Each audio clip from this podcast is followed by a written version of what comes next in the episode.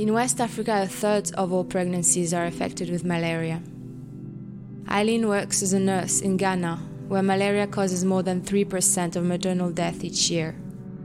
Her job puts her in contact with malaria patients. She understands their symptoms and knows they can be fatal. So when she got sick during her pregnancy, she imagined the worst.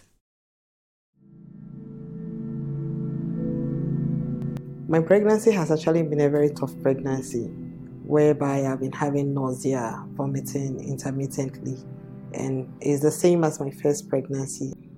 I had um, high temperature during that time. I also had severe nausea, which was not like what I was experiencing before, vomiting and easiness and a lot of body weakness, much more severe than the first time, the first pregnancy. So I realized that there was something wrong. I was scared. I was actually very scared because I was actually pregnant with twins. I know what being sick whilst pregnancy is, how it could affect either the mother or the child. So even though I didn't know exactly what was wrong, I was very scared at the time. The family was also very worried um, because they didn't know what was going on and it was a sudden spike in temperature intermittently without a reason. Coming to the government hospital would have been a challenge. There was a strike action, so I wasn't too certain who would be ready to receive me. And my first point of call was to attend a private clinic where I was sure that I was going to get help. I visited um, a private hospital that was a bit closer to me to find out what the problem was. And because of the temperature, I was being treated after a few labs for infection.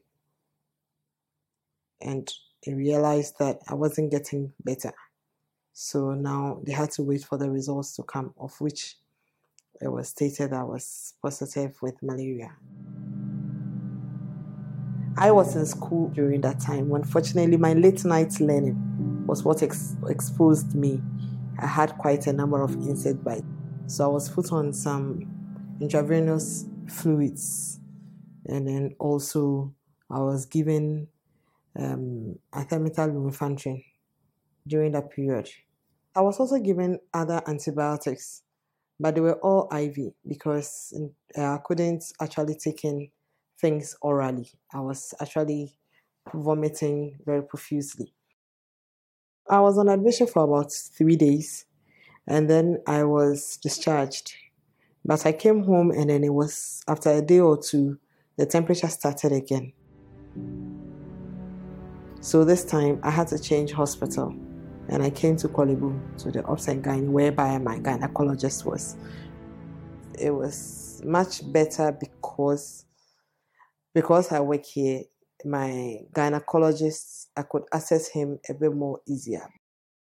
It wouldn't have been the same for someone who doesn't work in the institution. To be pregnant and being rushed in, being semi conscious, I could have lost my life if I didn't have the direct contact of the doctor. I was admitted for about two weeks to the extent that I was even put on oxygen. Yes, and it was really not a nice experience. And I, when the, the test was done again, I was still realized I was still having malaria. Severe malaria was the diagnosis, and queried cerebral malaria because I was actually going off intermittently. I could just lose consciousness in and out. But I was so I was given IV quinine. The number of days was I think about five days, and then also some fluids. It took a longer time for me to to recover some strength, and it was so general body weakness which I already experienced, was one of the side effects. And then also, I had a lot of headaches during that period, and it was also noted as one of the side effects of the medication because that wasn't happening before. I realized during the period of medication that it gets to a point where I wasn't really feeling the movements of the baby much. I was scared. I was anxious. I was I was nervous because I I really didn't know what the outcome was.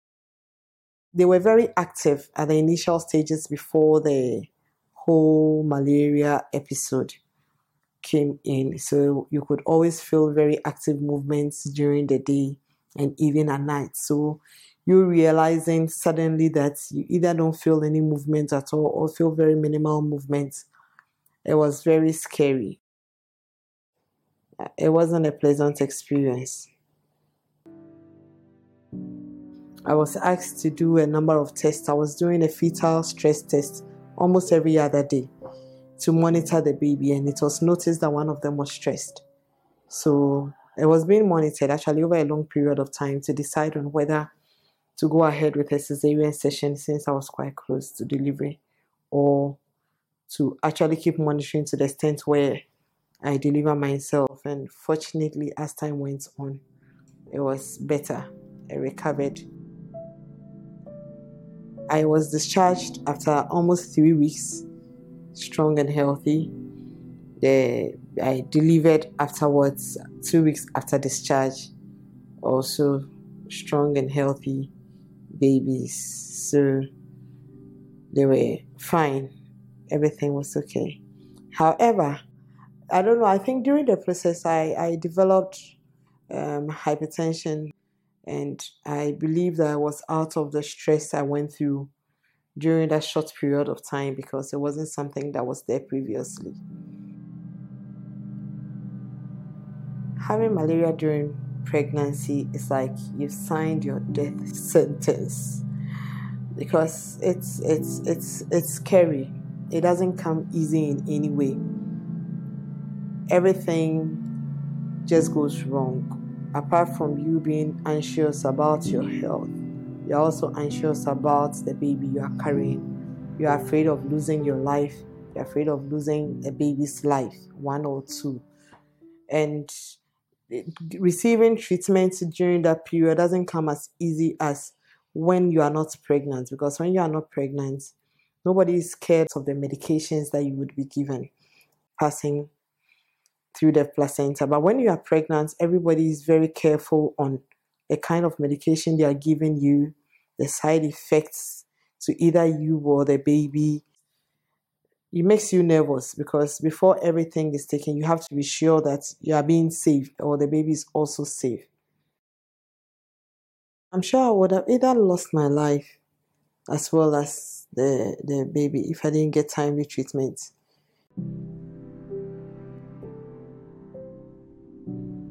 You know, the education doesn't go too much into details when talking to the mothers. It's usually avoid getting malaria by taking your IPTP and sleeping in mosquito nets. The information given is a blanket information. It doesn't touch directly into so much details of the possibilities of you losing your life I know a few people who actually did lose their babies because they had malaria. Yes, but some people's own survived, like myself. Others didn't. A few also had babies with low birth weights. And then others too have a low progress for developments. My experience have actually made me um, educates people more when it comes to malaria during pregnancy. It has really informed me, but it's not a situation whereby everybody should get there before making the person an advocate for such an issue because it's not everybody who gets to that stage and come back, or it's not everybody who gets to that stage and then come back with a child. Don't get malaria. when you're pregnant, just do anything you can possible not to get malaria. Just be afraid of the insects. sleep in mosquito nets, spray your environment with an insecticide, visit your antenatal clinic at your scheduled time, take your anti malaria that has been given to you, and then also take care of yourself, boost your immunity. If in case I should get pregnant again, I'll be extra careful. I would not expose myself to the insect bites like before. And then I'll report my symptoms earlier. That was something I didn't do before. I assumed it was pregnancy symptoms that has just gotten worse. But this case, I would report my symptoms earlier. Probably I would not get to the fatal point I was previously. I was able to survive, but I'm sure somebody else might have lost their life due to the same malaria.